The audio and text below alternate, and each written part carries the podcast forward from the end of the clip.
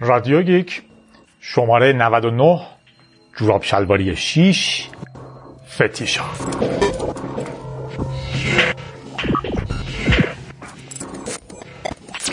خب سلام، امیدوارم خوش و خندون باشین. تا حدی که میشه در این دوران کرونایی برای کسایی که در آینده میشنون، بعید کسی اینقدر آینده بشنوه که کرونا رو یادش نیاد. اوکی، تو این دوران کرونایی امیدوارم خوش و خندون باشین. اواخر فروردین 99، رادیوگیک 99.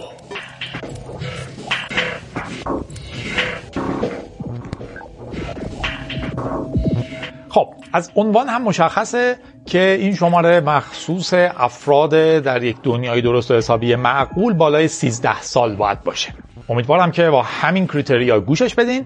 اگرم نیستین، در نهایت تا اینجا گوشش دادین، خیلی قدرت قوی میخواد که گوشش ندین، ولی کار معقولیه، میتونین سیوش کنین یه جایی بعداً گوشش بدین، لطفاً کار بهتریه.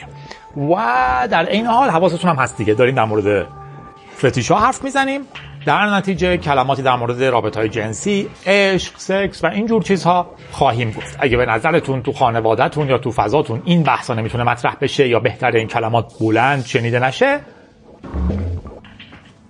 صدا رو کم کنین یا هدفون بذارین. میریم سراغ بحثمون. یه نکته خیلی مهمه دیگه، من نه روانشناسم، نه سکس شناسم، نه مشاور خانواده‌ام، نه هیچ. اینا دانشیه که هر کسی در حالت عادی باید داشته باشه. یه نکته خیلی مهم اینه که این دانش در انحصار یک گروه خاص نیست. هر کسی میتونه کسبش کنه، هر کسی حق داره در موردش حرف بزنه. اما متخصص در یک لول دیگه این رو میدونه، روش بلده، تجربه بلده. تو همین رادیو هم توصیه خواهیم کرد اگر لازمه به متخصص مراجعه کنید. ولی میریم سراغ رادیو.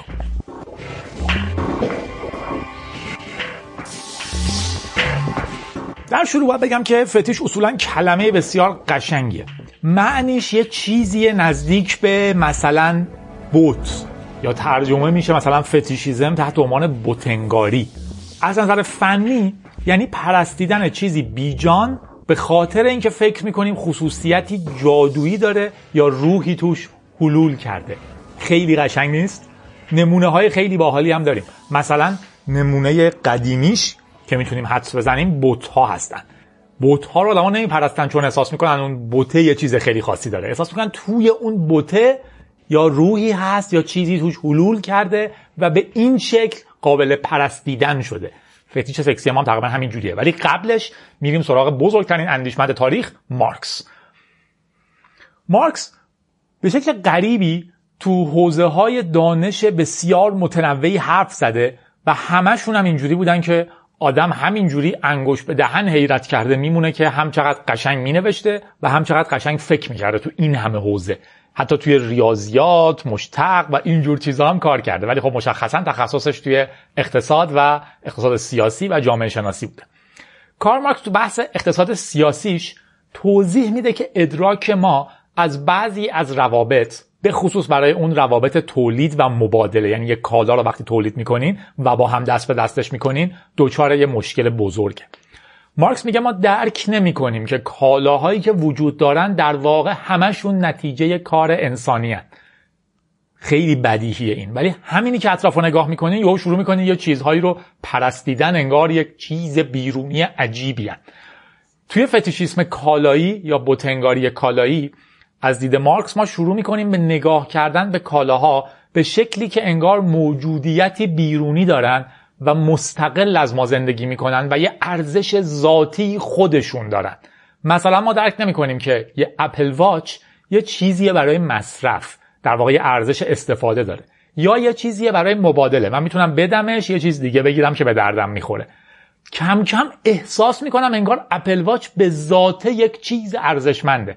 بعد سریعا شروع می‌کنم یه سری خصوصیات غریبی رو به سازندگانش دادن، فرا انسانی. احساس می‌کنم انگار یه چیزی توش حلول کرده که کسی که این رو داره، کسی که به این دسترسی داره، انگار یه چیزی بالاتر از منه، انگار یه چیز عجیبی اون بیرونه، انگار من محوش میشم و اینجور چیزها.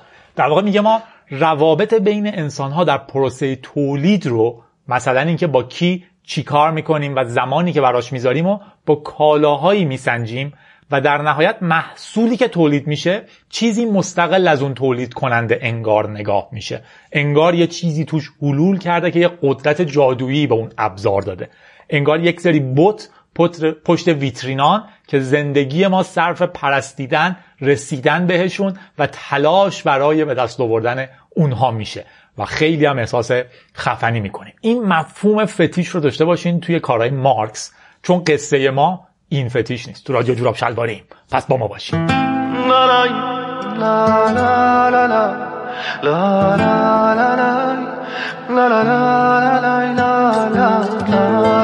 فتیش توی دنیای سکسی به علاقمندی جنسی به چیزی غیر زنده یا غیر مرتبط با مسائل مرسوم به اعضای تناسلی میگن. اعضای تناسلی رو اینجا استفاده میکنم چون دقیقاً میخوایم اشاره کنیم به اون اعضایی که برای ادامه نسل استفاده میشن.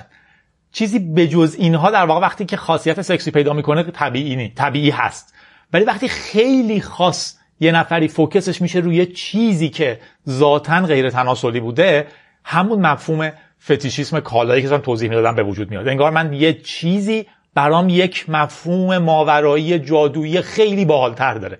این رو تو سکس بهش میگن فتیش. مشهورترین فتیش هم که خب فتیش به پا هستش، بعدا در موردش خود بیشتر حرف میزنیم.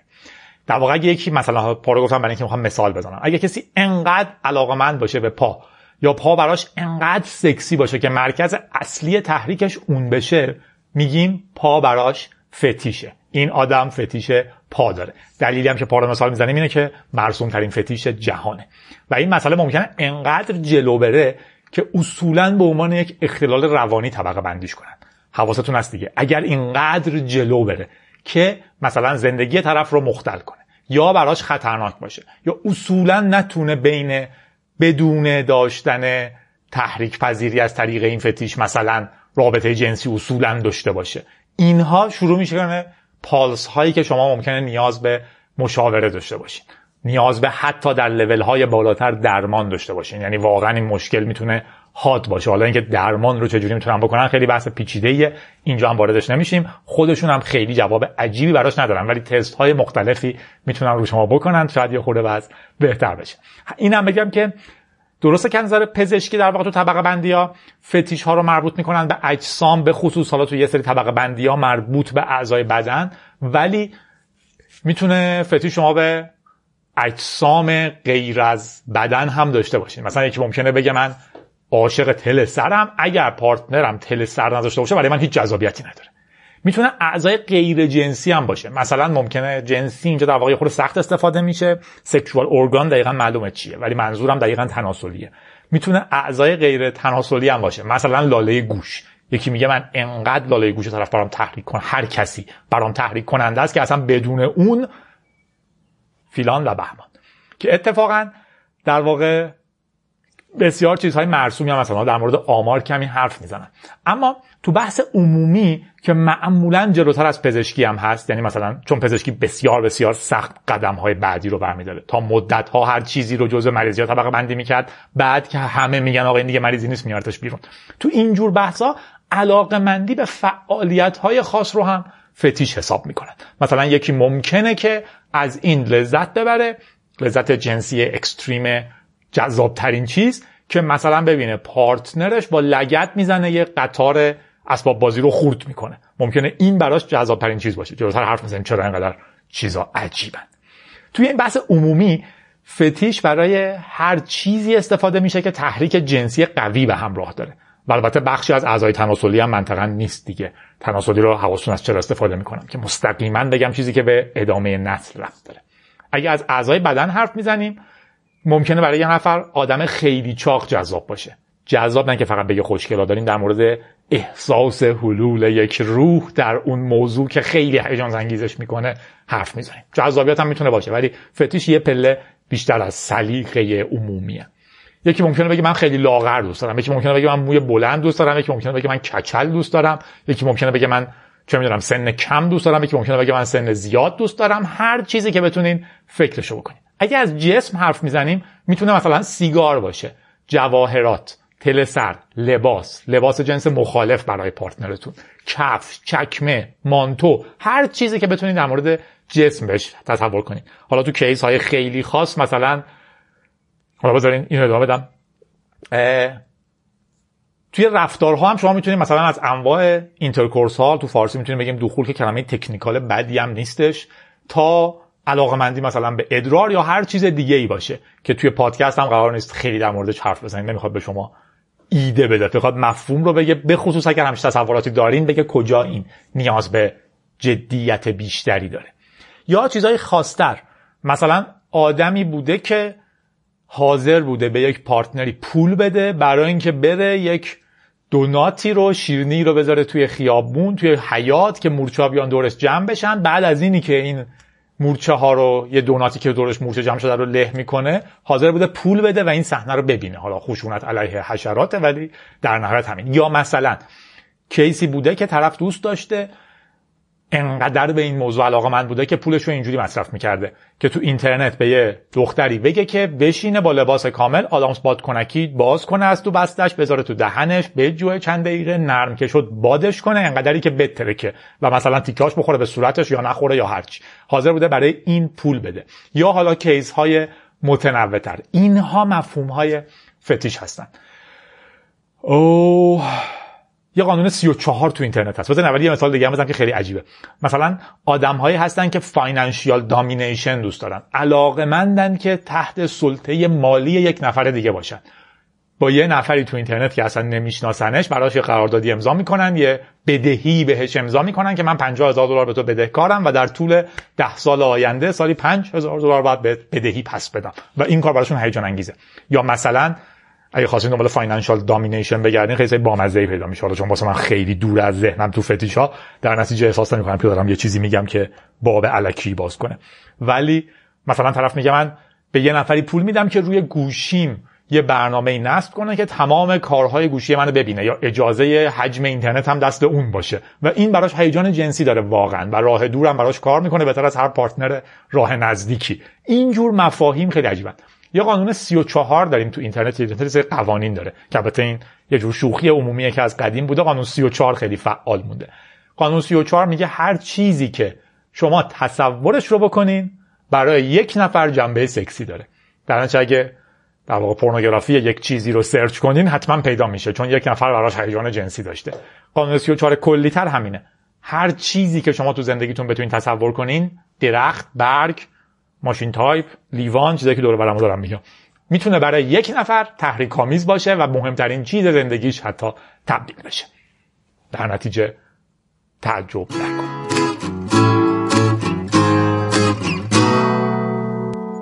در خانه بماند کنان، در خانه بماند کوهزون، در خانه بماند کوار چای دوا. ای دست بشوره کو سامون، شاور میگیره کو حمام، ای آب بخورد کو آب آب آب. در خانه بمانید و تر، در خانه بمانید و مر، در خانه بمانید و مرز مرز مرز. در خانه بمانید و تر، در خانه بمانید و مر، در خانه بمانید و مرز مرز مرز. خون سرد باشد جرد، نفس بکشد خفه، خوشبین باشد گم شو گم شو گم شو. در خانه بماند کرا، در خانه بماند قرض، در خانه بماند گو خانه خانه خانه. گفتیم که قانون 34 میگه هر چیزی که تصورشو بکنین برای کسی میتونه تحریک‌آمیز باشه. نکته جالبش اینه که معمولاً ما خودمون رو مرکز جهان و نرمال جهان در نظر میگیریم. در نتیجه خیلی از آدم‌هایی که این جور فتیش‌های به خصوص ملایم‌تر دارن احساس می‌کنن برای همه جذاب‌ترین چیز اینه.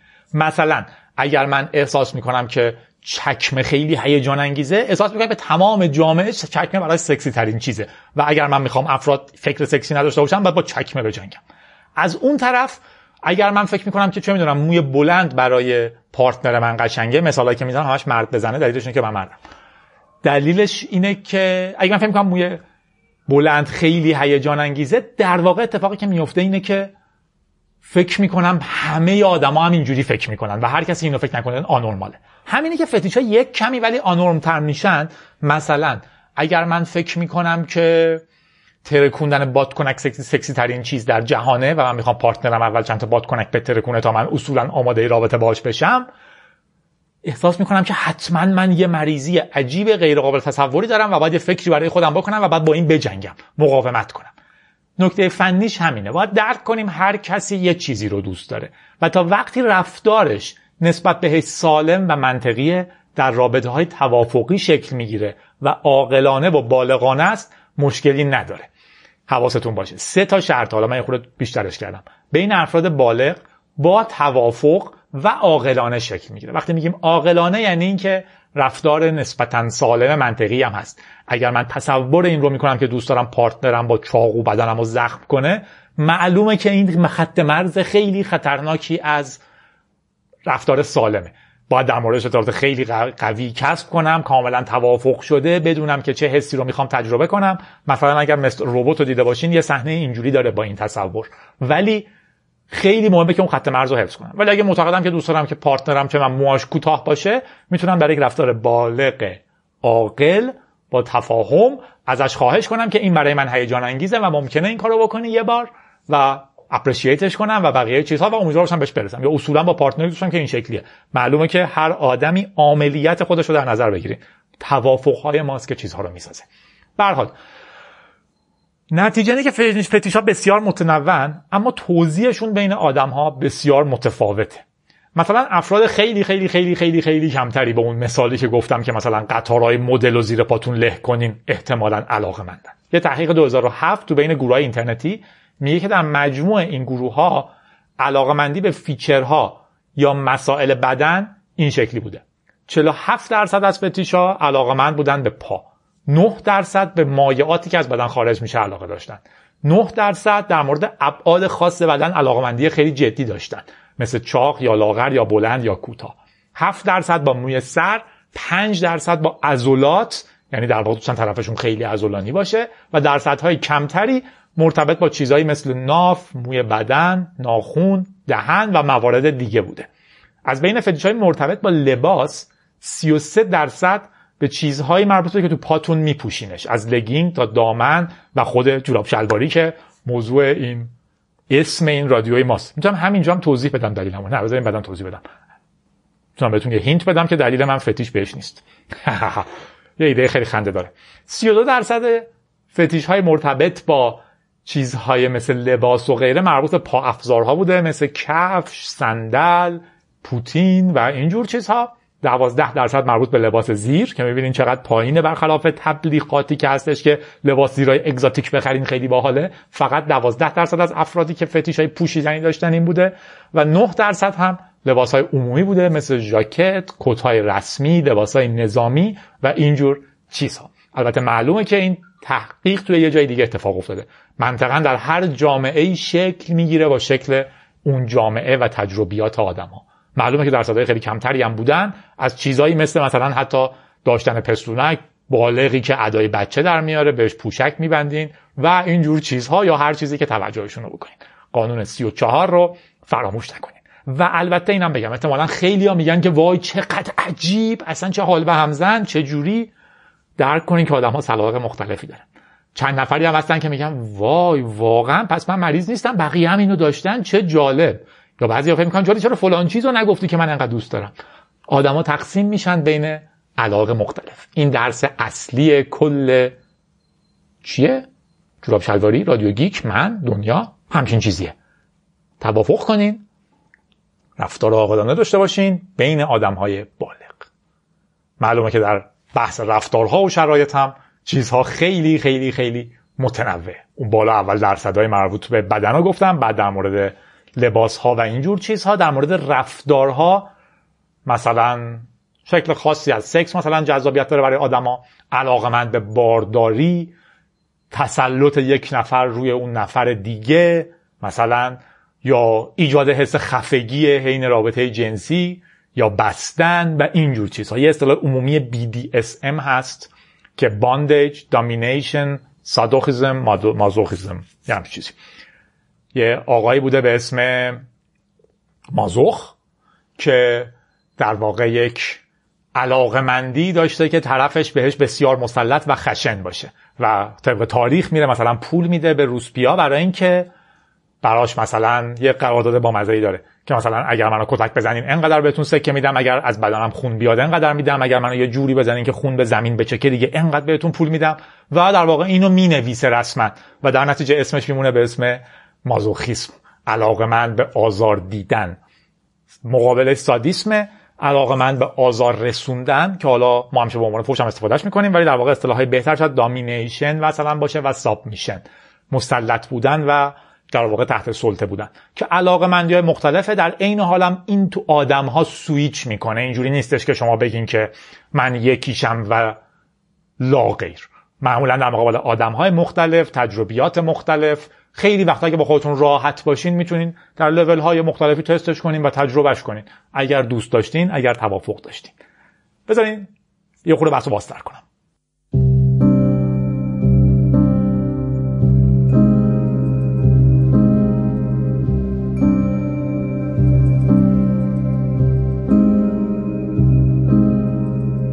اون که یک سال پشت هم ممتد، بی دلیل و بهونه خیلی بد، زنگ آخر منو کتک میزد، من باهاش کار دارم این روزا.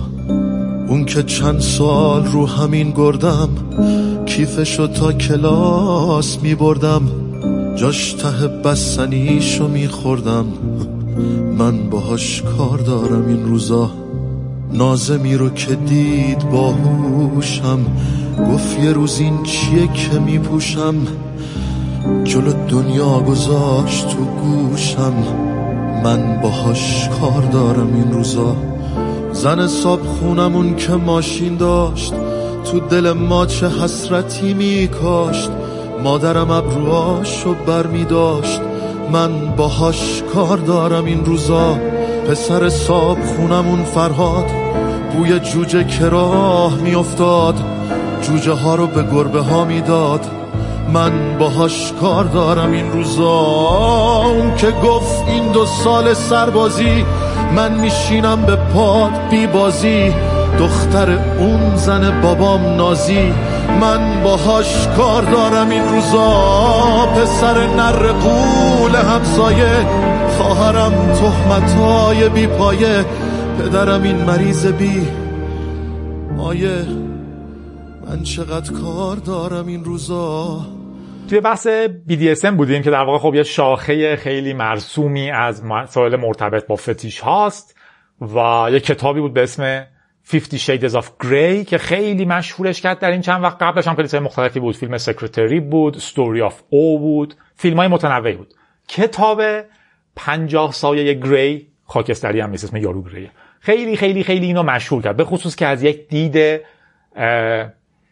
زنانه تر اگه اصطلاح درستی باشه نوشته شده بود، نویسندهش زن بود و نویسنده غیر حرفه‌ای بود. یهو اینو نوشت و آدما شروع کردن خوندن و فکر کردن که چقدر باحاله. همین واقعیت است. البته اشکالات خیلی ساختاری میشه بهش گرفت، در واقع باز تولید یه چیزایی، یه مرد خیلی پولداری، یه دختری که تازه از مدرسه فارغ التحصیل شده رفته دانشگاه، این در واقع در دنیای بیرونی همون رابطه قدرت وجود داره. این یه خورده ایندیکاتور خطرناکیه در واقع، چون که آدم پولداریه که دختره بهش وابسته میشه و در نهایت این رابطه مسلط نسبت به دختره اتفاق میفته. اما خوبیش اینه که خب توش یه قرارداد هست، دقیقاً میگن در مورد چی حرف میزنن، با هم شفافن، با احترامن، در واقع پیش میرن، همدیگه رو میشناسن و بعد ماجرا پیش میره.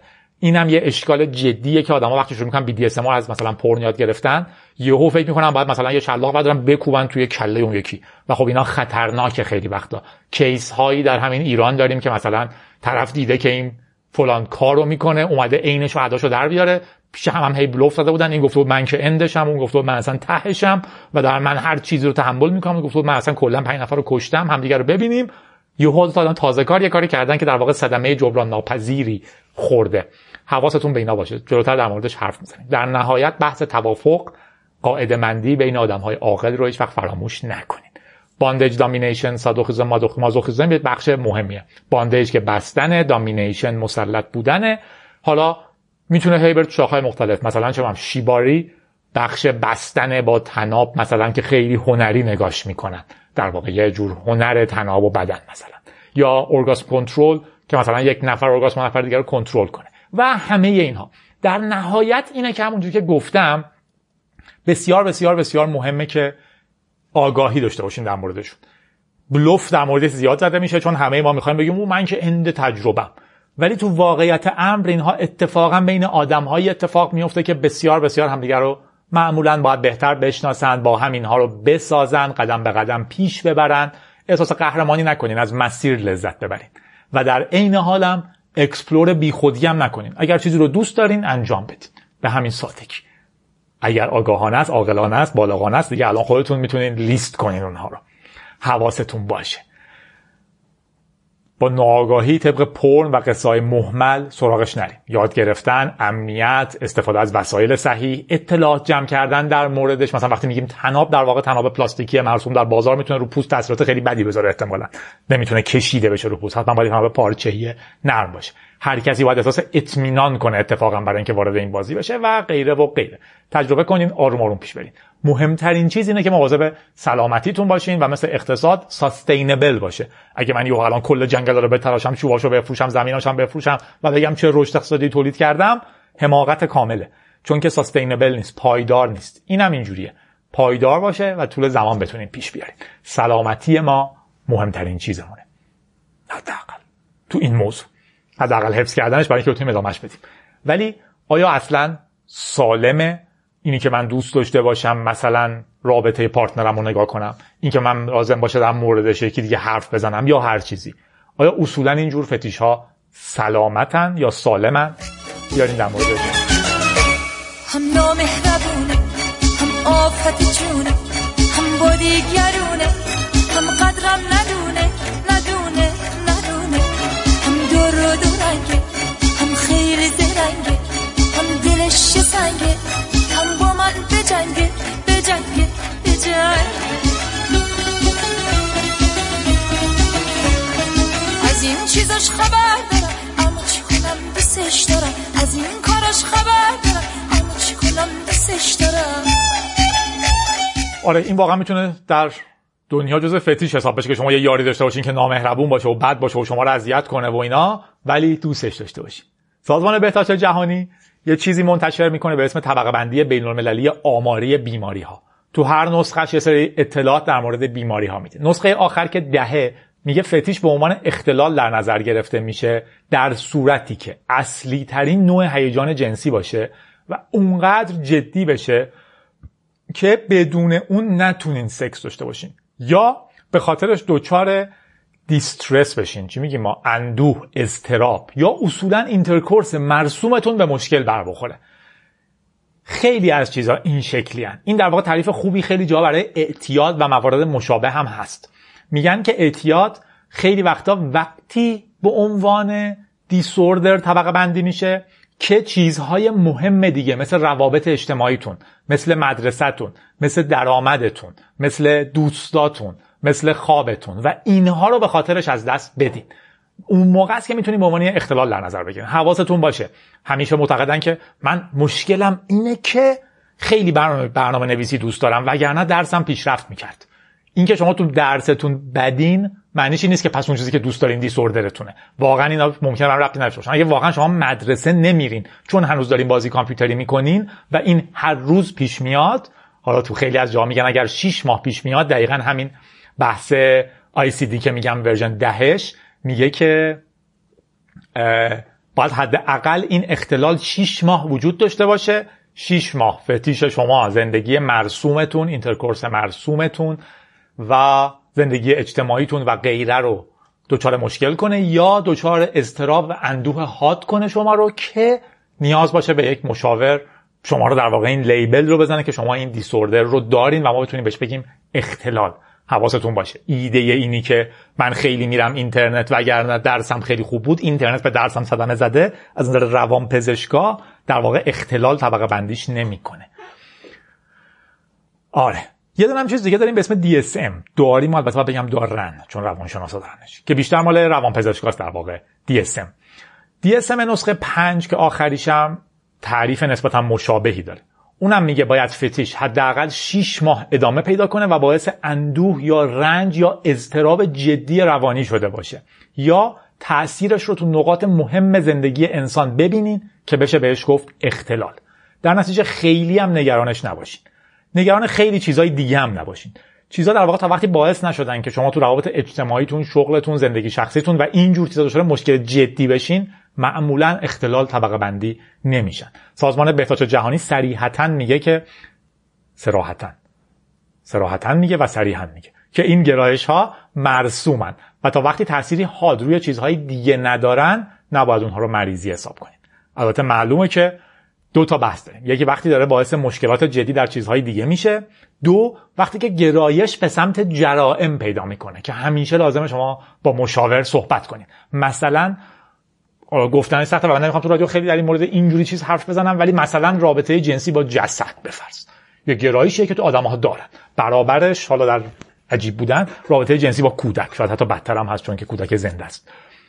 این جور چیزا میگن اگر شما دارین خیلی خوبه که سرکوبش نکنین، برین سراغ مشاوره گرفتن، در موردش تحقیق کردن، حرف زدن با کسی که تخصصش داره و تحت کنترل نگرش دارین. سعی نکنین دائما فراموشش کنین.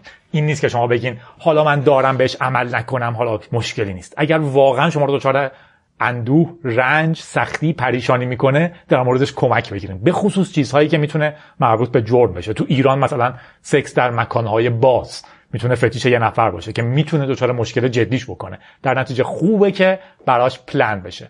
و خیلی وقت شما میتونید آگاهانه یه چیزی پیدا کنید، مثلا این موردی که گفتم، شما ممکنه راپله پشت بون خونه شخصیتون وقتی همه همسایه‌ها مسافرتن راه حل قابل قبولی باشه که حس شما رو ارضا میکنه، از اون ور خطر عجیبی هم نداره و پارتنرتون در موردش حرف زدید. بر اساس آمار توی تحقیق 2011 30% مردها علاقه فتیشی خودشون رو اشاره کردن و 24.5% هم گفتن که سراغ عملیاتی کردنش هم رفتن. پس حواستون باشه، 30% اینجوری هن و از اون 30% فقط 6% عملیاتیش نکردن. در نهایت یک ارج روانی جدیه، شناختن و رفتار صحیح روش بهتره. 2014 یه تحقیق مشابهی بوده روی زنها که گفته 26.3% زنها و 27.8% مردها گفتن که در مورد چیزهایی که به شکل مرسوم سکسی نیست فانتزی سکسی داشتن. یه سری آمارای بامزه است، میگن این چیزهایی که ما بهش میگیم به اصطلاح انحراف جنسی، منظور انحراف از نرماله، غیر معمول، در نهایت بیشتر از 50%، از همجنسگرایی گرفته تا دوجنسگرایی گرفته تا علاقه‌مند به فتیش‌های خاص و غیره و غیره، در نهایت بیشتر از نصف آدم‌ها اینا رو دارن. نتیجهش اینه که مسخره است که به اینا میگین آنورمال، به اون میگین نورمال. اتفاقا سکس نورمال آنورماله، حداقل تو فکر آدم‌ها اینجوریه. نکته جالب‌تر اینه که تحقیقات متنوعی اشاره کردن که افرادی که درگیر رفتارهای فتیشیستی ان یا یه چیزایی مثل BDSM به شکل متوسط سلامت روانی بالاتری دارن. تحقیق یه سری هست، تحقیق مخالفش هم هست، موافقش هم هست، ولی در واقع تو آمار منظورش این نیست که هر کسی که علاقه فتیشیستی داره سالم تر از اون یکی دیگه. حواستون هست، میگیم به طور متوسط. اگر رندوم دو نفر رو بگیری یا اگه میانگین یک جمع رو بگیری، این آمار میتونه نشون بده. رندوم یک نفر هم حتی منطقی نیست در واقع. اگه میانگین یک جمعیت رو بگیری، اونهایی که درگیر رفتارهای فتیشیستیشون هستن در واقع تجربهش میکنن، طبق آمار معمولاً رفتارهای عمومی سلامت روان بالاتری دارن. طبیعی هم هست دیگه، غیر منطقی نیست، یعنی میتونین با نظریه هم ازش دفاع کنین. آدم‌ها تو سلیقه‌های غذاییشون متفاوتن، در علاقه‌مندی‌های جنسیشون هم متفاوتن و رفتارهای مختلفی میخوان. افرادی که این رو اجرا میکنن در نهایت سلامت روان بیشتری دارن از کسانی که این رو سرکوب میکنن یا چیکار دیگه میتونن بکنن، سعی میکنن فراموشش کنن که همون سرکوبه یا اکستریم یهو از یه جایی میزنه بیرون. فرض کنین کسی دوست داره که به بقیه حاکم باشه و دستور بده. خب اگه بهش فرصت بدین این کارو توی سکس با کسی که دوست داره بهش دستور داده بشه پیاده کنه، احتمالاً خیلی شاد و خندون از اتاق خوابش میاد بیرون. ولی اگر سرکوبش کنین، بگین نه هیچ وقت نباید این کارو بکنی، نکن، خب منطقاً یه جایی از یه چیز بدتری میزنه بیرون. فرض کنین یه نفر دوست داره، واقعاً مثالای نافرمیه، مثالایی مثل اینو ببینین که مثلا آدما یهو میان میگن حالا اینکه آدم شوهرش کتکش میزنه یه جورایی هم خوبه، یعنی منو دوست داره. خب این آدم در یک دنیای فتیشیستی میتونه خیلی هم اتفاقا بهش خوش بگذره و بقیه هم کامیونیتی داشته باشه و غیره و غیره. ولی اگه این آدم درس خوند و مشاور شد و به همه گفتش که، یا حالا بهش مدرک دادن و در تلویزیون نظر داد که آقا کتک زدن مرد نشانه محبتشه، خب در واقع داره فتیش خاص خودش رو تعمیم میده به همه، ولی عملا داره آموزش هم میده. خلاصه از کسی که از این کار لذت میبره یا به نظرش درسته، خوبه که انجامش بده به جای اینکه توصیه‌اش کنه به دیگران.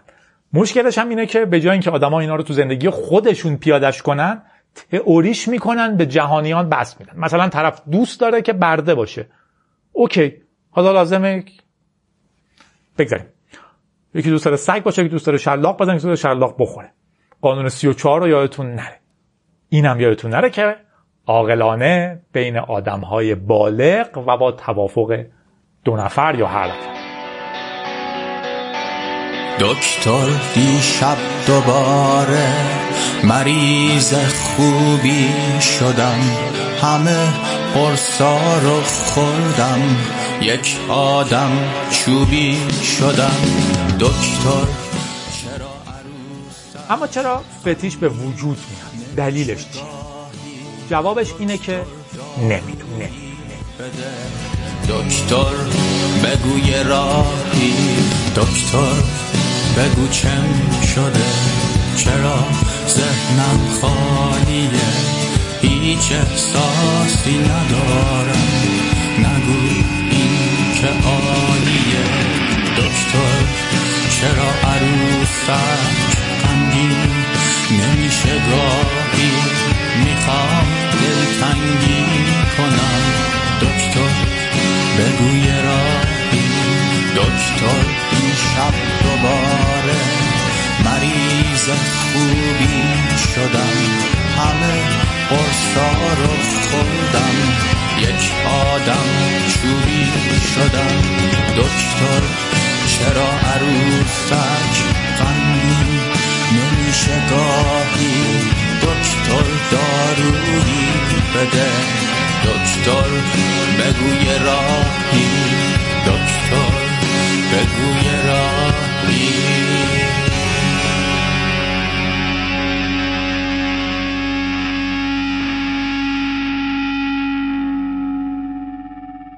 ها کلا هم اینجوری نیست که ندونیم، یه نظریاتی هستش، حرفایی هست برای گفتن، ولی واقعا دلیل مستقیمش رو نمیدونن. توافق کامل هم روی این هست که دلیل رو نمیدونیم، یا بهتر بگم علت رو.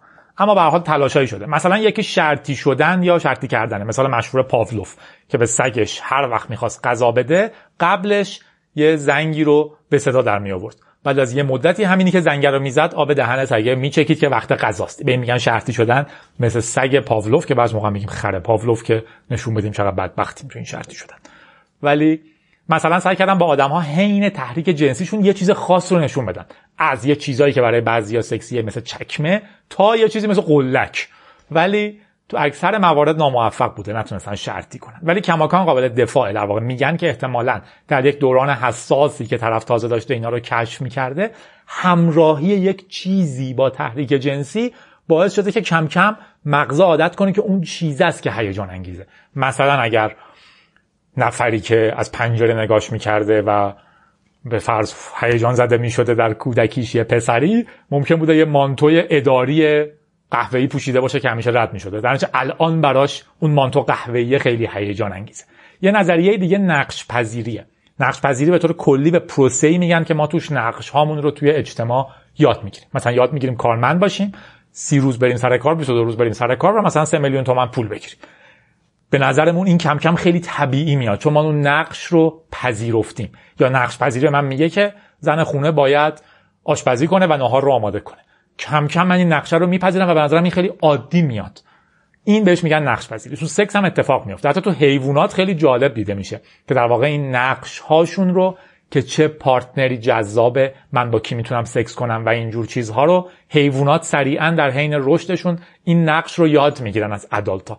ممکنه حتی تو این پروسه اتفاقات عجیبی هم افتاده. مثلا یه خرس پاندای ماده‌ای بوده که خیلی مشهور بوده که به جای تلاش برای جذب خرس نر سعی میکرده که مسئول قفس رو به خودش جذب کنه، که معتقد بودن این توی پروسه نقش پذیری اتفاق افتاده. این نظریه میگه ما چیزهای هیجان انگیز و مشخصات پارتنر خوب و اینها رو تو پروسه کودکی بزرگ شدن نوجوانیمون یاد میگیریم. اگه این نقش پذیری غیر مرسوم اتفاق بیفته تأثیرش رو تو ادامه مسیر هم نشون میده. بعضی هم تفاوت‌های عصب شناختی رو اشاره میکنن که خب هیجان‌های خودش رو داره همیشه بحث‌های عصب شناختی. مثلا میگن که تحریک فیزیکی پا میتونه یه جایی تو مغز رو روشن کنه که به شکل عجیبی بسیار نزدیک به اونجایی که تو تحریک جنسی روشن میشه. علاقمندی خاص آدم‌ها به پا میتونه واقعاً از اینجا بیاد. این نظریه یه چیزایی رو توضیح میده و جالبه و به هر حال عصب شناخت‌ها دارن خیلی، یعنی بحث‌های عصب شناختی داره خیلی با قدرت پیش میره. تو یه مثال دیگه یه نفری بوده که به شکل عجیبی حملات سر داشته که غیر مرسوم نیست و همزمان فتیش داشته به سنجاق قفلی. سنجاق قفلی براش خیلی هیجان انگیز بوده. اگه تو مثلا لباس پارتنرش میدیدتش یا یه جایی دست سنجاق قفلی میدیده هیجان زده میشده. توی یه عملی بخش قدامی لب گیجگاهیشو برداشتن که یه جور عمل قدیمیه، نمیدونم از اتفاق میفته یا نه، باید روان پزشکا در واقع بگن احتمالاً، یا مغز شناسا یا هر چیزی. توی عمل بخش قدامی لب گیجگاهی مغزش رو برداشتن و اون فتیش هم کاملا براش از بین رفته. حداقل اگر من موضوع رو دقیق بفهمم. متوجه شدین دیگه؟ نمیدونیم چرا فتیش به وجود میاد، ولی یه حدسایی میزنن. اما حالا چیکار بکنیم؟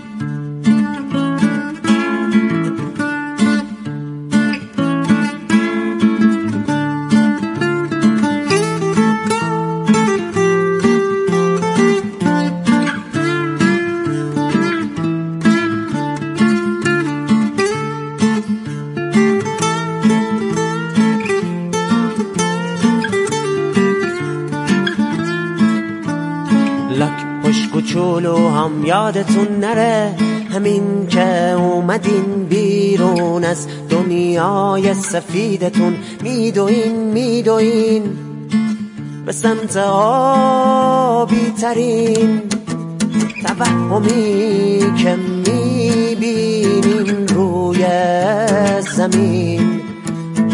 هر اتفاقی که افتاد تکرار میکنم، هر اتفاقی نباید باعث شه که یادتون بره رسیدن به دریای آبی. هر اتفاقی که افتاد تکرار میکنم، هر اتفاقی نباید باعث شه که یادتون بره رسیدن به دریای آبی.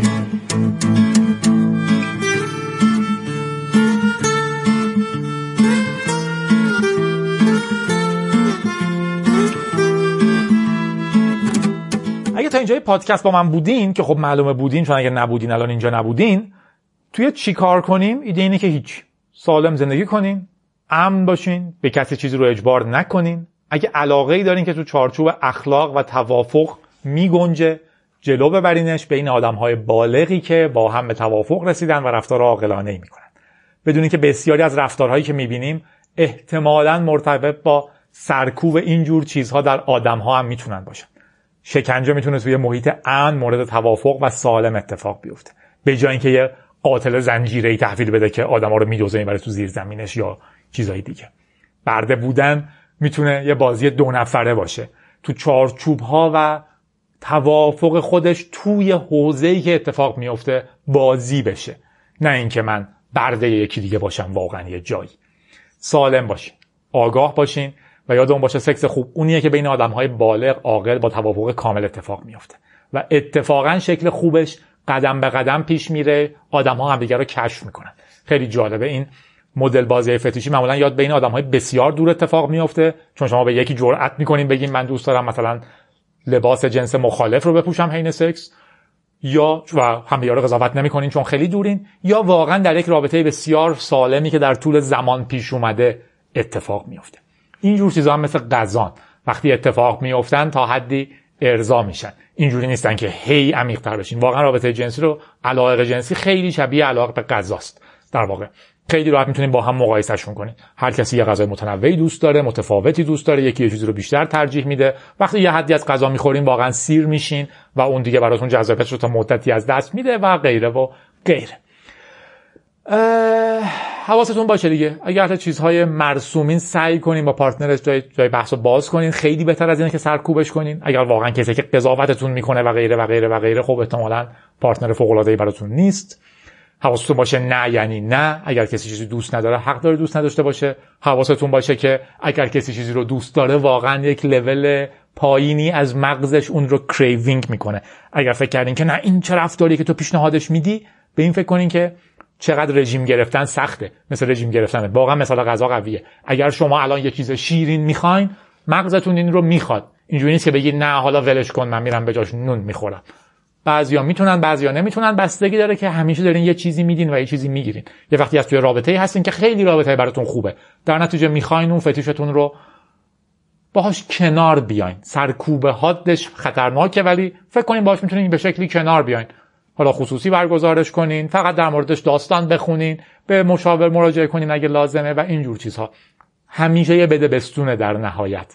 شما دارین پارتنر خوبتون رو نگه می‌دارین در بسیاری از چیزها، در مقابل اینکه خب این فتیش شما رو دوست نداره یا ندارتش. حواستون باشه، زندگیتون رو مختل نکنین. حواستون باشه دیگه، من روانشناس نیستم، مشاورم نیستم. اینا اطلاعاتیه که هر آدم عاقلی باید داشته باشه و سعی کنین کسبش کنین. اگه اهل چیزهای عجیب ترین این دو فرمول رو هیچ وقت فراموش نکنین: توافق بین آدم‌های بالغ عاقل و چیزها رو اول حداقل رو خودتون تست کنین. اگه فکر می‌کنین دوست دارین یکی رو شلاق بزنین، اول یه بار به خودتون بزنین ببینین چه جور چیزیه. اگه دوست دارین فلان چیز رو تست کنین، یک بار خودتون حداقل بکنین، درک کنین دارین چیکار می‌کنین. یاد گرفتن سکس از فیلم پورن مثل یاد گرفتن کاراته از فیلم جکی چانه. تو ادامه‌ش هم یاد گرفتن BDSM از پورن مثل یاد گرفتن شوخی از جوکره. حواستون باشه. BDSM و خیلی فتیش ها به رشد رابطه وابستند. قدم به قدم با اعتماد، و اتفاقا چیزیه که باید آشناترین آدم ها براتون بسازنش. خندون باشین که بهترین چیزه. خوشحال باشین، زندگیتون رو مال خودتون بدونین و سالم پیش ببرینش. موزیک آخرمون از گروهی که من خیلی دوستشون دارم به اسم فضانوردان. حالشون ببرین. او نه یه سری نام پامه هم داشتیم. اولا که یه تبریک داریم، تولد سامان رو گفتن هیجان انگیز بگم. به هر حال همون سرخ و سفیده بلاکچین استخراج میکرد و نام نام نام. امیدوارم که پیامو بشنوه و خوشش بیاد. یکی هم هست که نوشته دوست پسر من شیفته شماست و تو خیلی از انتخاباش تو زمینهای مختلف از شما ایده و الگو میگیره. لطف داره. 10 فروردین تولدشه. تولدش رو تبریک میگیم، خوشحال میشیم. و آرمینه تبریک گفته به امیر حسین با اسم مستعار استیو. خب میگفت آرمینه تبریک به استیو دیگه، امیر حسین چی بود؟ به هر حال احتمالاً آدم‌ها عادت ندارن به اسم مستعارشون. محمد برای مهتاب موزیک شاه قلبم از امیر عباس گلاب رو درخواست داده. توی تبریک ها و تشویق ها معلومه که همیشه دیگه چی رو داریم؟ دوستای محیط زیستیمون که هنوز زندانن و هر زندانی که بی خودی هنوز زندانه، که ظاهرا این اطراف خیلی بابه. و دیگه چی؟ هر کسی که درست کنترل نکرد کرونا رو، هر کسی که کنترل کرد آفرین. یکم گفته بود تو اتوبوس فاصله ایمنی رو رعایت کنین. رئیس مثلا اتوبوسی کرونایی چیزی هم بود. امیدوارم یه بار خودش تو زندگیش اتوبوس سوار بشه که بفهمه ما به خاطر دلمون نیست که میچسبیم به هم، به خاطر اینکه جانیسته که میچسبیم به هم. بذارین ایمیل ها رو یه نگاهی بندازم ببینم آیا تبریک و تقبیح دیگه جا مونده یا نه. خب یه چرخی زدم، ظاهرا چیزی جا نمونده. در نتیجه بریم سراغ آهنگ آخر برای فضانوردا. اینم بگم که دیگه شانسیه دیگه تبریکتون تو کدوم رادیو بیفته. سریال سکس اند سیتی به نظرم خیلی سریال جالبیه برای اینکه پارتنرها با هم ببینن و در موردش حرف بزنن. در واقع موضوعاتی داره که شما میتونید در موردش حرف بزنید. خیلی وقتا باز کردن سر این صحبت‌ها سخت‌تر از ادامشه و خیلی وقتا وقتی باز می‌کنین خیلی هم خوب پیش میره، ولی در نهایت پاندورا باکسیه دیگه. بازش می‌کنیم و ببینید چی میشه. شاید فرستادن این رادیو برای کسی که فکر می‌کنین دوست دارین یه چیزی بهش بگین و هنوز نمی‌تونین راحت بهش بگین، بهترین نیست. یکی از ایده‌ها باشه. به هر حال خوشا خندون باشین. جادی بودم و همیشه لبخند بزنید. حداقل تا جایی که میشه. دست بر نمیداشت ما رو نمی کاشت، جامون گلدون نمیذاشت، تنها شده بود، منها شده بود، مثل ماها شده بود. دست بر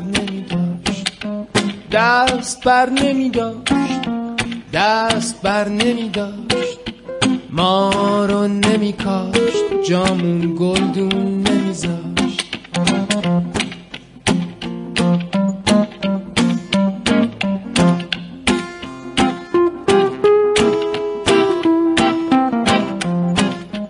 دیدم میزدنش تا دم کننش، در به داغون بود بدنش، دست بر نمی داشت.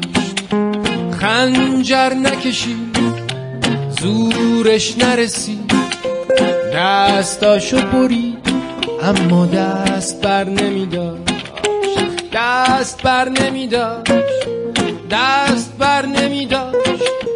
ما رو نمی کاشت، جامون گلدون